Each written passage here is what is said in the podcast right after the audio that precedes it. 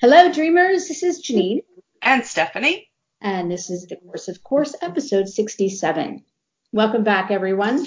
So, Stephanie is joining us from a remote podcast somewhere in the world. and I'm here in Dallas. And I think it's been about three weeks since we've last talked to you. So, I have had a lot of very interesting life experience I can't wait to share. And I'm also fascinated, Stephanie, with kind of like what you're doing. I know that you're kind of getting back into nature. So looking forward to hearing about your experiences.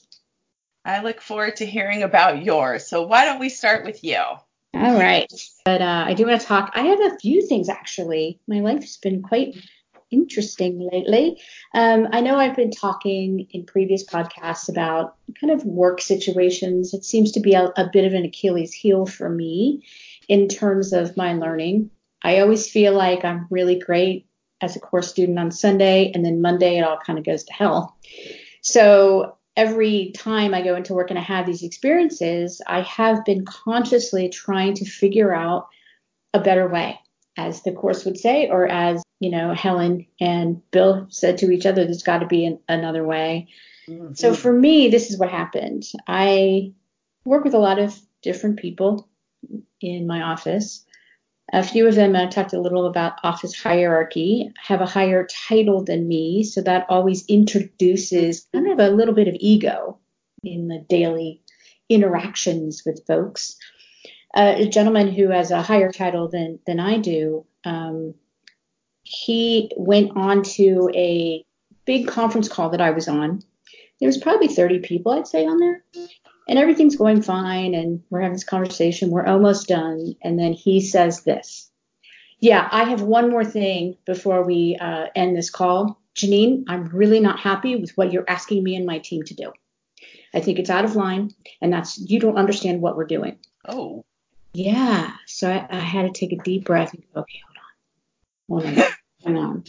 So part of what i do is i aggregate a lot of data. I work in a data organization big data is a huge thing in major corporations, right? Everybody collects data. We we use it to analyze our customers, that kind of thing. So um, I oversee 12 different teams. Those 12 different teams execute projects or whatever, and I aggregate all the data together. And then I have to report it up to the like larger part of the company not a big deal. I mean, but the issue is I need all of those teams to provide their data in a certain database for me to be able to pull it. So everything is fine for 11 of the teams. This 12th team of this gentleman's, um, they were missing a massive amount of data. So what they don't know, kind of behind the scenes, is I was doing everything I could to get their information to a point that I could report it up to the company and they would get credit for their work even though they were missing a lot of the data. So I would have to, to use tools and skills actually to kind of discern what they're actually doing because I couldn't pull it directly out of the database. All right, that's kind of boring stuff. But anyway, um, it became clear that his team, and I think we all do this in some level when we're asked to do something we don't want to do, like mow the lawn or do the dishes or laundry or whatever. We come up with with some sort of projection like, I don't want to do that. You should have done it. You know what I mean? It, it got to that level. So the folks on his team were uh, were kind of complaining that they were asked to go back and put all their data in the database, which they should have done already. So I guess they contractors. No, no, they're regular. Yeah, okay. Mm-hmm. Um, and so I believe that they talked to him and complained a lot, and um, he used the forum with everybody there to kind of you know, let's just say put me in a place of learning. So I thought, okay, um, take a breath. What's really happening here? So I just calmly explained this is situation. This is what we need. This is what I've been doing because it was really important for me to help you guys, even though we're missing the data. And then, like an angel, my boss's boss, this is actually the boss of the gentleman who was talking to me, stepped in and defended me immediately and said, No, you don't understand. She's doing it because we have to do this stuff, and I needed her to do it. And I thought, okay, I was able to finally turn something around with not without getting extraordinarily defensive about it or angry about it. It actually shut him down completely. I mean, there was no more conversation after that. The call ended. The boss's boss said to me, I am so sorry for that. If you ever have another issue like this, you come directly to me. You know you can always come to me. I thought, wow, look at that. I didn't get upset. I didn't get mad. And I didn't have a lot of hatred toward this gentleman. And I kind of felt a little rewarded, you know, like, well, maybe that was the right path. And now that I know that I can do this, it gave me a lot more confidence to be dealing with the other kind of more petty interpersonal struggles that I might have been having in the workplace. So that was a huge thing for me. I'm not saying that I'm over that hump, but it's like what the course would say you just got to keep practicing. And it's nice when something happens where you're like, you know what, I think I can do this. I might not be able to do it every time because my ego is always jumping in. And it was a little, how do I say this, confronting when you have 30 people on a call and somebody's coming at you like that. I stepped back after that and I thought, okay, how do I figure out a way to, now that I've passed that, the ego, the kind of like quasi humiliation I might have felt previously, just because somebody's coming after me, 30 people, and it's a little embarrassing, all that kind of stuff. How do I deal with him on a personal level? So the next day, he had emailed with the boss's boss on the email, kind of like defending himself, I guess. And so I purposely replied back in a very Libra way. Here's the thing, Stephanie and I are both Libras. so for, for me, I'm always thinking about how can I write something, and you taught me this, Stephanie, from Landmark. How do I write something in print that lands with that person in a loving way? Because it's very easy when you write something in an email, it's hard to get across emotion or, you know, intent because anybody can like perceive it because it's just words on, on paper. They're not hearing inflection or tone or anything. So I, I, wrote this kind of neutral, you know, like, look, it's okay. I'm just here to help you. It's all about making sure that your team is projected in the best possible light, etc. He then, probably an hour later, um, messaged me privately and said, "Can you ever forgive me?" Oh, interesting. And I thought, wow, can you he used the word forgive me and i thought oh my gosh maybe i should just forgive myself. I'm the one that created the whole thing. But thank you sir for mirroring back what i kind of needed to hear. So that was that was kind of the deal for me. So now we'll um, see how i can i don't know how i can build on that as i move forward. Well, it almost sounds like they're not doing what they've been hired to do and they don't want to do it. And if they don't want to do it, then they shouldn't be there. Or if it's because they don't know how to do it, maybe you can help them learn how to do their requirements so that they can actually fulfill them. Like it seems sure. like there's something missing. Yeah, exactly. Um, but for me, in my very um, unique and selfish way, uh, it was more of an exercise to understand that I have nothing to do with anybody else and I created the situation. Sure. So, um, you know, for that, I am grateful. Every tiny step helps because I, I've explained my work environment previously. It's, it feels like a cauldron, you know, it like there's old witches, they're stirring the cauldron, and it's like that bubbly, hot liquid in there. It kind of feels that way sometimes. So, you know, it's nice to be able to like get out of that cauldron for at least one incident. So hopefully I can move forward and and transform them. It's beautiful that you were able to stay neutral and that your superior actually backed you up and helped the other team understand that what you're asking for is very reasonable and you just need them to do their job. Yeah, I mean, in a way, I felt like, okay, Janine, you created this guy to come at you and have that adversity, and you also created your boss's boss to defend you and support you. And I thought, I created both ends of that spectrum. So I did it for a reason, and at least for me, I did it just to show myself that I can do it. Beautiful. I wonder if going to lunch with him would also create more healing to let him know, like, you're there to help him, you're on his team, he's on your team, like, we're a team. Yeah, that'd be good, but he's in a different city. So oh. He's not in my office. Maybe you could do a virtual lunch date and you could just talk through the Skype or something or the Zoom. You could just eat our lunch while we watch each other eat our lunch. well, and talk. yeah. That's that's great. Yeah, yeah, I thought so. All right, so share with us the uh, the fun you're having right now. Okay, well, I drove for three days nonstop to Canada, and I'm on a remote island. I actually stopped in Ashland, Oregon, and got to see Giddy Up Mike, one of our favorite course friends who wrote Dude, Where's Your Jesus Fish? We love Mikey. And we uh, sat outside by the river and had dinner at the Greenleaf Cafe. And we walked around the gardens, and it was just a really beautiful night, and it was really good to see him. And then I uh, drove to Bellingham, Washington, and then I drove into Canada and took a bunch of ferries. It's my first time driving. And when I got to the place I was going to, there was mouse poop everywhere, like in the bed, um, just like everywhere. and there had been some construction over the winter, and I guess that they had made some repairs and forgot to fill the holes or something, like with the plumbing under the sinks. So I'll have to get to that later. But I was able to, you know, spend the last week just doing massive cleaning. There was a, an insect outbreak with some kind of wooden table in the back room.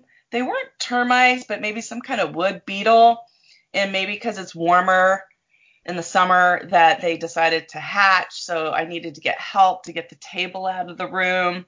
And um, it's just nature, you know, it's just just uh, maintaining a cabin, um, which I'm grateful to be here uh, for uh, two to three months. I hope it, it was weird because when we were in Boston at the conference, the Course in Miracles conference, one of my old friends, where I used to live at a spiritual community, Eco Village, offered me a job to come be their operations manager to start a humanitarian network with some vital aid centers for people in need for food, housing, medical, maybe some job skill training, which I'm still very interested in doing that.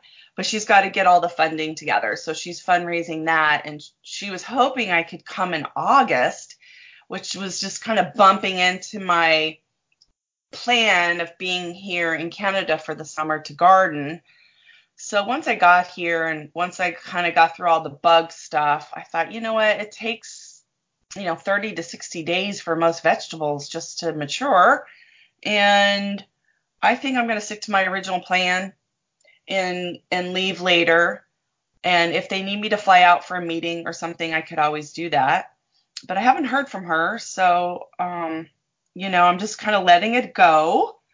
And I also had applied for a bunch of positions with the Discovery Network since my dream job of working in gardens and organic cooking, you know, TV shows that I've been pitching for 20, 25 years to National Geographic, uh, the Home and Garden Channel. I said I wanted to put the G back into HGTV since they haven't had any garden shows and since like 2001 and um, Discovery's doing a deal now with Chip and Joanna where they're getting their own channel.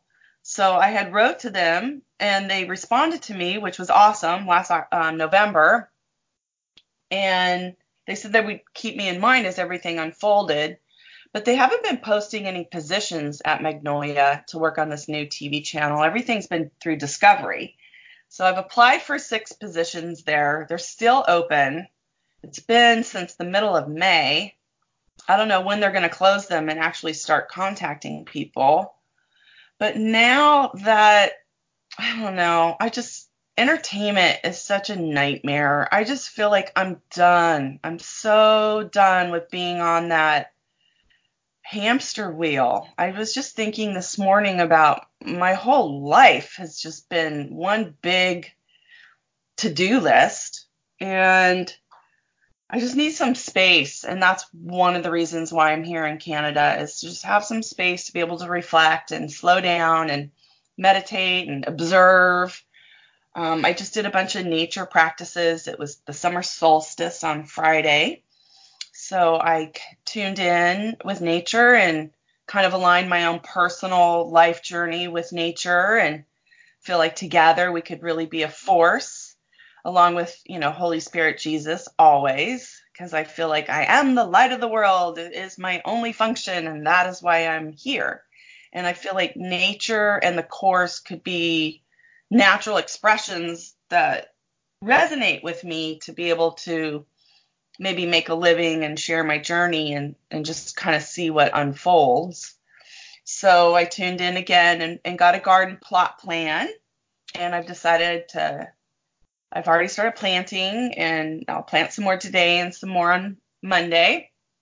So I don't know where it's all going to go. I'm, I'm testing every day my flower essences. I'm really into Perelandra and Findhorn and working with nature spirits and devas and the White Brotherhood and the overlighting deity of healing and just just kind of like healing my mind.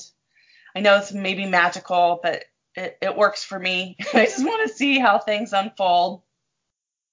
And then in addition, I've been working with Maria Felipe, who I adore, and Jackie Lora Jones. And then Cindy Renard just sent me a, a blast about the uh, Foundation for Inner Peace is looking for a social media coordinator. So I've applied for that. And if there's a way I can make all that kind of cover my expenses, that just feels right to me right now versus moving to Knoxville, Tennessee or Waco, Texas to work in entertainment or um, getting just like a regular entertainment job again based in Los Angeles. I don't know. I'm just uh, spiritual trust is what is coming up for me in lots of levels. All going to work out. You know how the parents kind of project their own stuff like you have to have a 401k to retire and you have to have a regular job with medical insurance and well, personally, I'm so impressed with your creating your life with no constraints. You were working many, many hours at, you know, a typical nine to five job, although it was much longer than nine to five. And mm-hmm. sometimes we get lost in that. Like you were saying, our parents are from a generation that feels like they already know the blueprint and you have to follow the blueprint. And that's get a, a job at a company, work nine to five, get a 401k and retirement, all that kind of stuff. But the reality is that's their projection. We can all create our career path and our reality because we own our experience. No one else can own it. So we might buy into the whole idea of, well, it's easier to get a nine to five job, therefore I don't have to worry about whatever. But it's just so impressive that you have done this. You are really knee deep into the course on a, on a daily basis how fantastic that you're able to support yourself and be working with some really amazing course leaders and teachers and you yourself becoming one is I'm just so impressed and in in awe of you. Thank you. Um, I feel like you know corporations aren't really out to protect employees. You know, they took away my 401k. They took away my medical, even though I was working for a major company. So it, the dynamics have shifted in the world, and what used to be isn't necessarily true anymore. So it's like, yeah, how can I make it work based off of how the world is today versus how it was 50 years ago when our parents were coming up? And having spiritual trust, even though I don't know how it's all going to turn out, if um, just letting go like, yeah, okay, so I might be 80 and I might not have a whole lot of savings, but somehow it will always work out. You know, I can live simply. And I think that's one thing I've learned about myself is it, it doesn't take much. I like you were talking about um, spiritual trust and letting go. I have been going through, I don't know, a, a, a small minor thing. My sisters, whom I love very much, are in a kind of living situation that I would truly like to help change for them for the better. And also, there is clearly an ulterior motive for me. I would like them to be a little closer to my father, our father, who is getting older, and it'd just be nice if family lived a little closer to him, that they can stop in and see how he's doing and that kind of thing. So I've been wanting to purchase a condo in the complex where my father lives. It's not a retirement community, it's literally just a condominium complex. Um, and it's not too far from where my sisters are currently living. But this way, if I own the condo, then they, you know, their landlord essentially is me and I wouldn't charge very much rent and it would work out because sometimes I do worry about my dad and I would just love to have them a little closer to him. So he feels like he can make a phone call, hey, I need your help, and somebody could be right there. So the complex itself, I wouldn't call it like the most amazing complex, but it's it's nice. And every time a condo came onto the market, it was sold almost immediately. It was very hard to get something. So I happened to be visiting my dad last weekend in Cincinnati, and all of a sudden the condo came open, which is interesting because this is probably two hours after I kind of went inside, did a little meditation, and requested, um, you know, Jesus work through me if there's a condo that's available that would make sense for all involved. And then two hours later, I get this email. So I thought, oh, uh, all right. So this is me practicing or trying to practice you know, going ahead with intention, but also letting go of expectation or attachment. So I just went ahead. Honestly, this was probably impetuous, but whatever. And I said, look, I want this. What it, you know, is it going on the market? Has anybody purchased it yet? Is it pending sale? And the real estate agent said, no, it's available right now. I'm like, can you find out how much the seller wants? I will go ahead and put in an offer. So I didn't even look at it. I just looked at pictures and those of you who understand real estate, I get it's not the best way to do it, but I just felt like I was, you know, I, felt motivated. So went ahead and put the the offer down. And now I'm in the part, the financing part, right? The offer was accepted. The seller's like, okay, fine. And now I'm going through all of the mortgage process, which again, those of you who've gone through this is, uh, it can be time consuming. There's a lot of paperwork. So right now it's just a matter of not being too attached to it because I kind of feel like I would really like it for them. But now I'm sort of understanding through the course that like this is my um, manifestation of what I see that should be happening. I don't know what else is going on or if there's any other kind of like unresolved guilt that might come up in some odd way, which is another reason why I'm trying not to get too attached. But I'm finding it interesting that the players in this scenario, which is my father and my two sisters, are having different reactions to the whole thing. And I'm just sitting back going, huh? You know, I just thought I was, you know, gonna get a condo. So I will update people as I move forward in this experience. But the big thing for me right now is just not getting too attached to it. If it falls through, it falls through. And if so, you get it and they don't want to live there, then you can rent it to someone else. Right. So there's there's a number of outcomes, I suppose. And my thing is, whatever happens, happens. When I've gone through real estate purchases, I've done it a few times now. I remember just feeling so attached to them, like, oh my God, I have to get this. And the anxiety I was feeling about the financial mortgage stuff. And, you know, and, and on this one, I kind of feel like if it's meant to be, it's going to happen. What is the point of sweating over it? All I can do is provide the information they've requested and sit back. So in some ways, it feels kind of relaxing.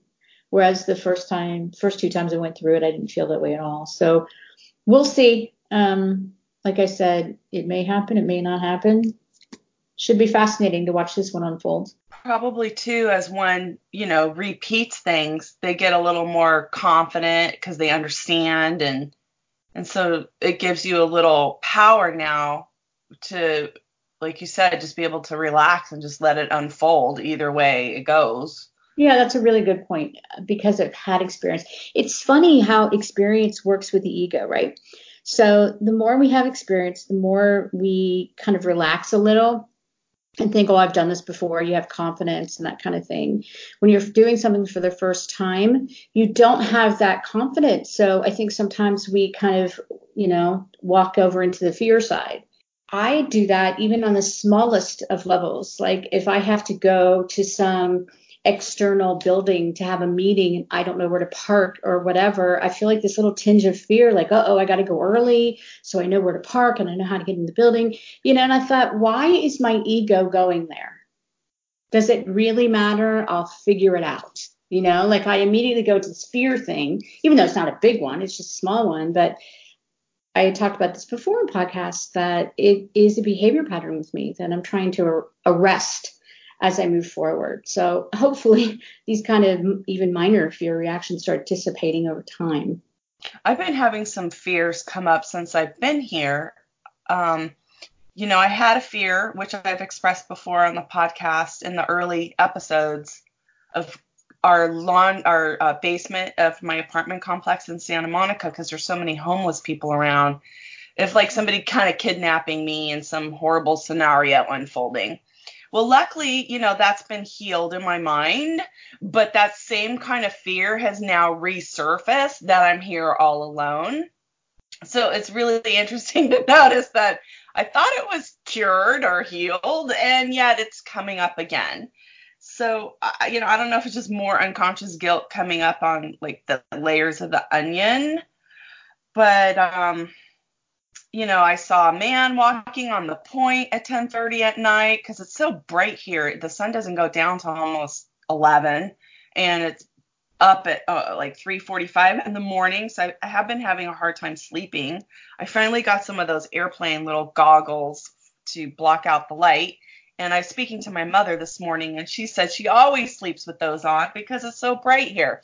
So I was like, oh, okay, good. There's like, I'm not being weird or fussy. It's just how it is. The moon was so glorious, just reflecting off the ocean and shining into the bedroom. But it was like daytime in the middle of the night. Not a complaint, but just like, ah, different. It's just different. Like, because I've only been allowed to be here every year for a week, and now I'm here for longer, and I'm here all by myself. You know, when I see a guy in a canoe that looks like he's homeless, that's camping in the woods, you know, do a drive by the house, my mind starts to go when it's midnight and I start to hear sounds outside. So, you know, it's dreamy to be able to sleep with the door open and hear the ocean waves. But if I'm afraid that someone's going to come through the door, then that's just crazy. It just takes me off. So, a couple things. One, uh, my friend's going into town today and he's going to get me some little locks so I can put them on the base of the window and the door so I can sleep with them open but not have them too open where someone could come in. So that's going to give me a lot of security and I think I'll totally be able to relax again, which would be great. You know, the daytimes are awesome. It's just that nighttime when it, it finally gets dark. And then the other thing I was thinking about was um, Corinne's book, From Anxiety to Love A Radical New Approach for Letting Go of Fear and Finding Lasting Peace, Corinne Zupko. I highly recommend her book. Um, I've, I've got the audio and I have the printed version.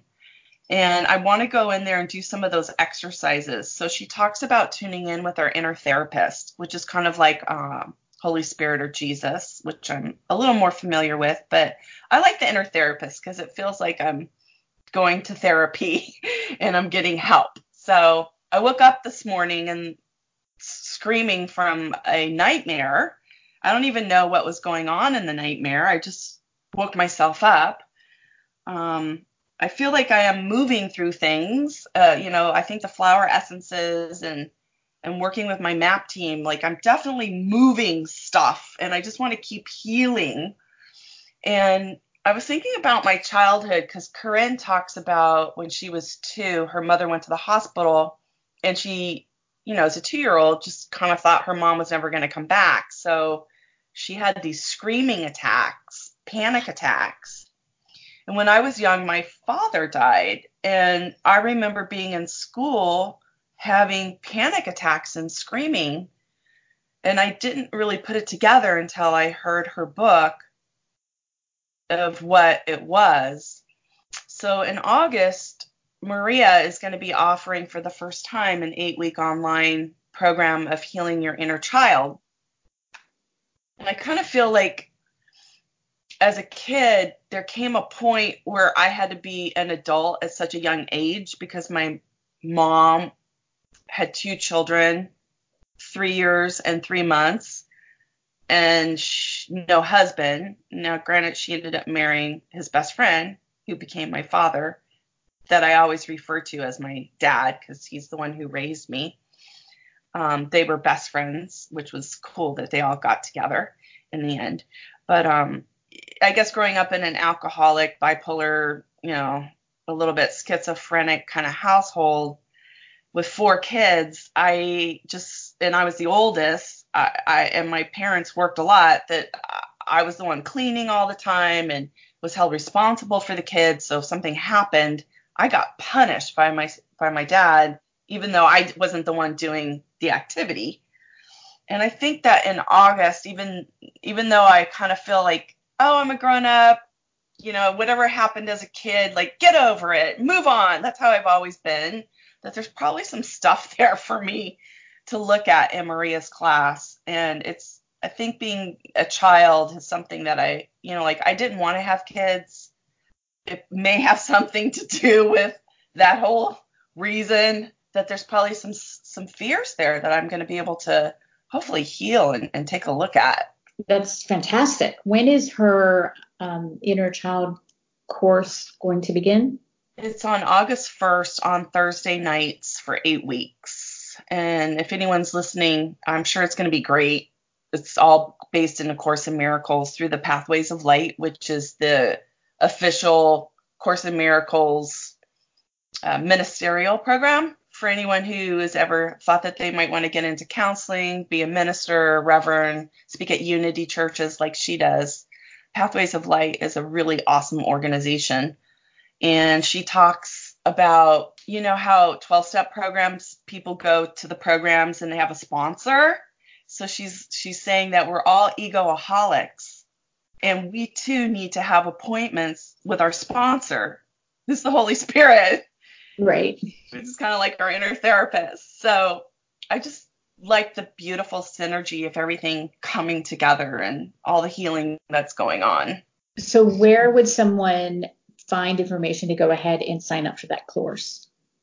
Um, thank you. Probably, um, yeah, mariafelipe.org is our website, and we'll be. You can sign up for her email list, and we'll be sending out email blasts about announcing the class we haven't we haven't officially posted it yet, but it's it's, it's going to be through Crowdcast, which is where we do the Live Your Happy nine week program, which we are going to do this healing inner child class instead this year. And she's also going to Mexico in October. So if there's any listeners in the Spanish countries, um, you could reach out to us on our Facebook page because Maria will be in Mexi- in various towns. I don't know exactly the tour uh, cities, but she'll be there from October 23rd through the end of October. That's awesome. Yeah. I do want to um, talk a little about fear because you were talking about being a little afraid and maybe getting some locks and offline we were talking a little about nightmares and how fascinating they are because they're so triggering and you know we wake up in a fright but yet we tend to forget what it was that was our you know our nightmare when I was prepping for this podcast today, I was sort of rereading a book, a Tom Carpenter book. It's not the one that we had discussed previously. That was more of a question and answer with God, um, with Jesus. But The Miracle of Real Forgiveness is the name of the book. And Carpenter basically kind of weaves more of a narrative, not so much a question and answer, and also brings in Course in Miracles. But I think it's interesting that you were bringing up the fear thing. And there's a little anecdote, if you don't mind, I'd like to read that I think is timely. So Tom Carpenter and his wife, um, you know, they have been out in the course community and they've been having, you know, get-togethers. And this is what he said from the book. He said several years ago we were doing a gathering in New York City where we'd also done one the previous year. During the first gathering, we had spoken of this dance we do, both in our close relationships and our casual ones as well. We looked at how each of us accommodates the other's beliefs and fears in an unconscious yet very direct way. We focus on how we can open our minds to joining by consciously choosing to see the face of Christ and communicating this instead. The following year, a young nurse told a story of how she worked the late shift at a local hospital, taking a nearly deserted subway home. She said she was always terrified knowing one day she would be attacked. One night, her worst fear seemed to be realized. There was only one person, a man, sharing the subway car she was in, and she was sure he was staring at her. She said that somehow through her panic, she remembered our gathering and what we had spoken of, and that despite her fear, she really did want to see this man differently and asked for help to do so. As she exited the train, he followed And she found herself, as she described it, turning to him and saying how frightened she was of being attacked. And would he mind walking with her the short distance to her home? Wow. Wow. She said they chatted only briefly, the way strangers do, but she soon no longer felt threatened. As she walked up the steps to her door, she felt guilty she had mentally accused him and thanked him, and then confessed that she first had the thought it was going to be him that would attack her.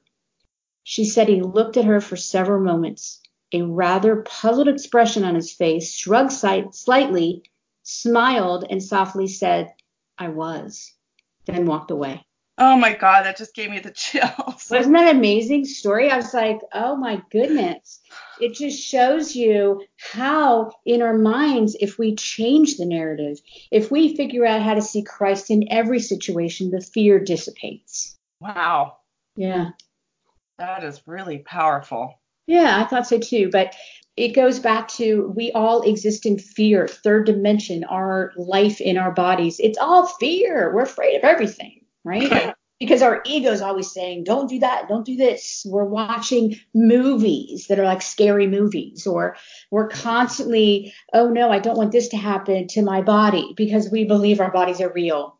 It's this constant wheel of fear. So whenever we can find, like you were talking about Corinne Zupko and her book, From Anxiety to Love. From Anxiety to Love. So it's those gifts that authors give to us that we can take advantage of and learn more about kind of transforming our fear into strength and love. Thank you for that. That was really resonated heavy with me. Um, she has she said something about how we hold our mind the world is either going to show up as a witness to that fear or as a witness for the love. Mm-hmm. So in that instance, that gal connected with her loving part. Yeah. Wow. Because that guy didn't exist. That was her projection. So when you're going through fear, you know, in the cabin and stuff, it's your projection. So it's like, okay, what is it that I'm afraid of that I'm projecting as something else, you know? So how can I find love instead of fear? It makes me think of those poltergeists when you were doing your career as a ghostbuster. That's right. Yeah, that those things moving around were because the children were upset and it was their own fear making that happen.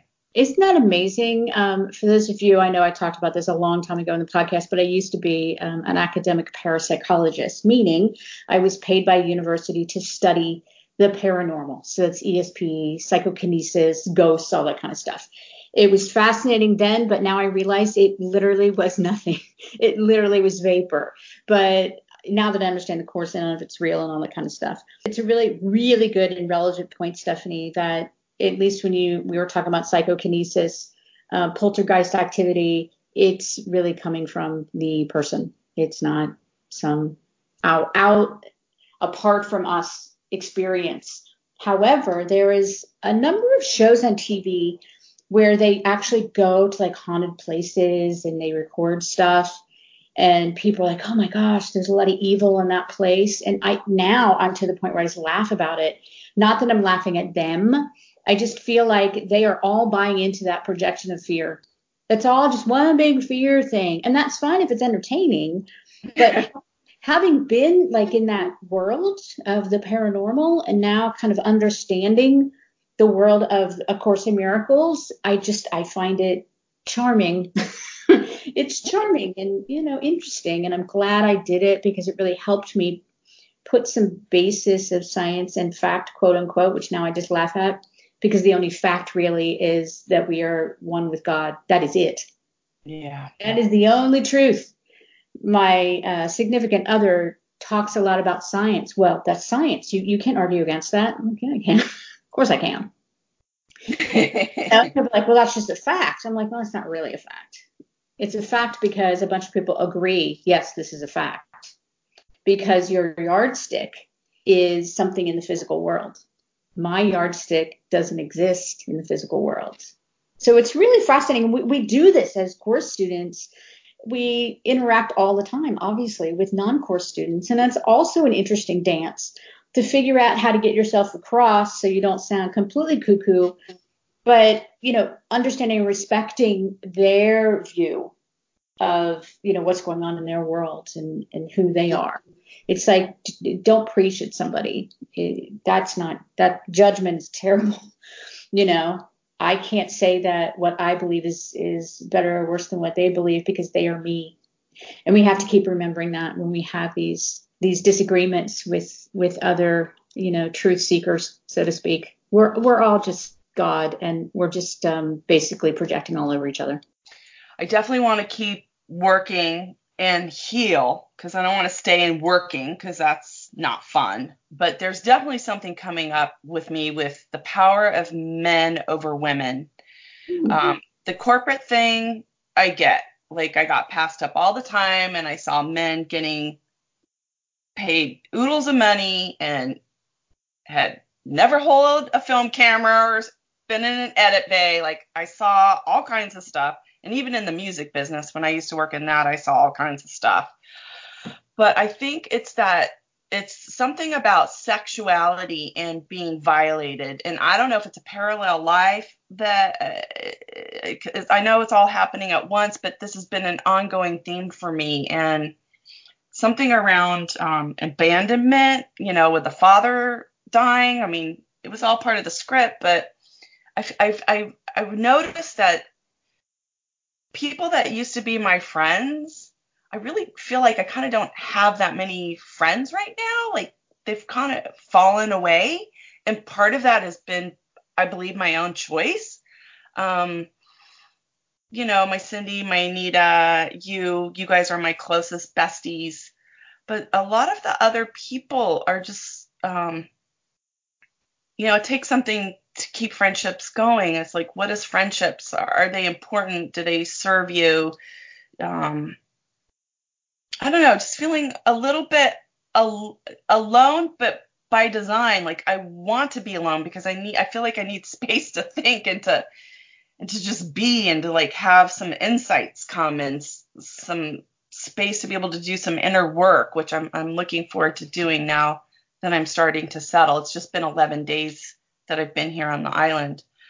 And now that the cabin is under um, some kind of peaceful condition with all the bugs inside and everything, I feel like now I can kind of get to work. But, you know, when I read headlines about Sudan with an uprising of people and then how all the men came in and kidnapped all the women and, you know, brutally raped them as a way of controlling the population because they felt like it was the women who were inspiring and uprising the population for freedom. You know, it's like that's a witness to my fear, that kind of story. And I, I don't know what it is, but I'm just going to keep giving it over to my inner therapist. One more thing from my good friend Tom Carpenter. This is what he says. He said, pick someone you have a conflict with someone you tend to avoid if you're uncomfortable in their presence. The next time you have the opportunity to be with them, sit down beforehand and decide if you're ready to love them. If you feel no resistance, affirm that this is what you want. Then ask your God self to show you how to let it happen and watch the outcome unfold. If you have been honest in your desire, they will know it and because being loved is a desire we all share, that is what will happen. And I thought, oh my, pick someone you have a conflict with, someone you tend to avoid, and sit down and see if you have decided if you are ready to love them. I immediately thought of a, an old boss, a woman boss that I've kind of made a monster. And I thought, it's a really good question. Am I ready to love her? Because I'm keeping the animosity alive. I'm sure she doesn't even remember my name. you know, it's me. So what is it? And why can't I let that why can't I love her? That is my decision to not love her. It's not hers. They say just a little willingness. That's all it takes. Right. Yeah. So now I'm kind of working through, well, why haven't I had willingness? Like, what is it about my ego that wants to dig my heels in and be like, no, I want to hate you because you're a terrible person? like a child. Right. It just keeps us separate, and that's what the ego is designed to do. And it just is displayed all over the place. I mean, I was thinking even the other day of just how ridiculous this all seems. Like it seems so real, mm-hmm. the walls, the floor, the air, the ocean, the body. And yet none of it is real, but it seems so real. And just to think that it's one mind split in this crazy nightmare, sometimes it's just overwhelming. Well, it's layers upon layers. You had a nightmare within a nightmare. So you dreamt something that terrified you enough, you felt that it was real enough that you had emotional reaction to it. And then you woke up into this nightmare, which is just as unfortunate, you know? There's oftentimes I just imagine myself at the end of time standing there with Holy Spirit on one side, Jay on the other. And I'm just like, we are just looking at the picture and I'm just praying for healing. Please, please help me heal all this, this crazy, fragmented Big Bang. It's like being back home. Yeah and perfect oneness. Thank goodness for the course. Well, it has definitely changed our lives. I mean, it's rocked our worlds, you know? Thank goodness for disappearance of the universe. That was our gateway drug. That one was the one that broke us open, I think. I wanted to say something about study groups. When I went to the Boston conference, uh, Jennifer Hadley had the introduction early on a Thursday afternoon. And her goal is to have Course in Miracles study groups 24 7 around the world. So if anyone is ever thinking about one to two people gathering, three people, she's got a website where you can post your study group. Also, the Foundation for Inner Peace has a really good tool on there where you can find study groups.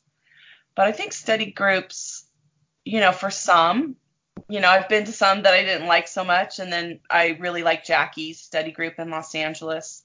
So it just depends, and it's okay to to try different ones. But I think um, just just starting one, just to have a conversation with other people to help understand it, it, it could be very supportive for people. So I'd like to encourage people to consider starting a study group if you don't have one near you. And you can do them on the internet now. Like Maureen Muldoon is doing her 365 day study group starting on July 1st, which you can find on her website, Maureen Muldoon. Her last name's M U L D O O N, and she's also one of my favorite course teachers.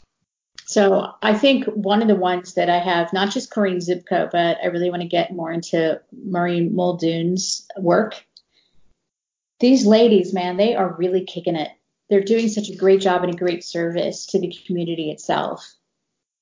I love Maureen's creativity. She's very expressed, whether it's a poet or a one woman performer telling a story that's making a difference because it's moving the conversation like towards transgender, uh, just allowing and understanding. And maybe it's hard for parents to get that their kid is having a an internal conflict. I mean, no one chooses to be gay or to be a transgender. It just it's just who you are, like who we are when we're born and and for people to hate people over it just is so unnerving. So I love the work that Maureen is doing through her um, she has like a speakeasy where people can come sing and she's just being very creatively expressed and I love that expression of that.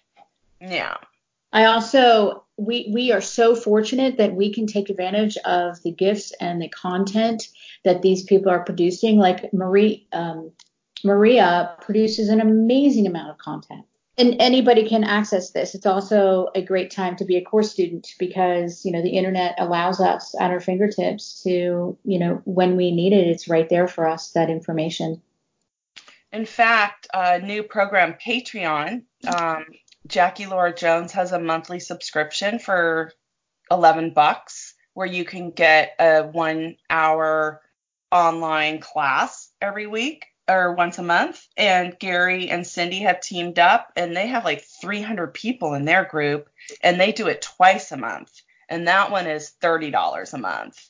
But to be able to be taught by these teachers who were part of Jesus's group that have come back into this lifetime, like there's no doubt that we all came back together now to heal the world and our mind once and for all. Like I, I'm really in it to win it in this lifetime, as I know you are too. And I'm so grateful that we're best friends on this path together. Because without you, I wouldn't have anyone else close that understands the course. So thank you. Well, me too. Can you imagine if Socrates um, provided classes online? Who wouldn't want to be with Socrates, right? Heck yeah, I'll pay eleven dollars and I'll listen to Socrates. Like Jackie Lora Jones, Socrates in this in this uh, spiritual lifetime. Gary and Cindy Renard, same thing. I mean, these people are amazing. I just think that the amount of money or whatever you want to charge is so minuscule in terms of what you get out of it. I just find that there are so many amazing teachers or I don't even know if they call themselves teachers, but they definitely authors, they kind of like demonstrate. And for me, it's about somebody who can live their life and demonstrate it and not just talk about it. There's a lot of like self-help gurus that make a lot of money, but I don't really follow them because I don't see them walking the talk. These guys, they walk the talk. Yeah, it's all about the pure non-dualistic thought system that oh, there's only love and that's it. Yeah, I agree. Well, that's a great way to end this podcast. It was obviously a thrill to talk to you in your remote location and great to be back with you listeners. We will see you in a few weeks on our next podcast. And again, let us know if you have any questions or if you have any suggestions for future episodes. You can always go to thecourseofcourse.blogspot.com. And we're on Facebook and we're on iTunes. Absolutely. And thanks to the two people who made a comment on iTunes. Yes, we love you. Actually, got some pretty pretty good feedback, so we do appreciate that. Thanks again, everyone. Look forward to our next meeting of the Course of Course. Peace to our minds. Peace to our minds. Goodbye, everyone.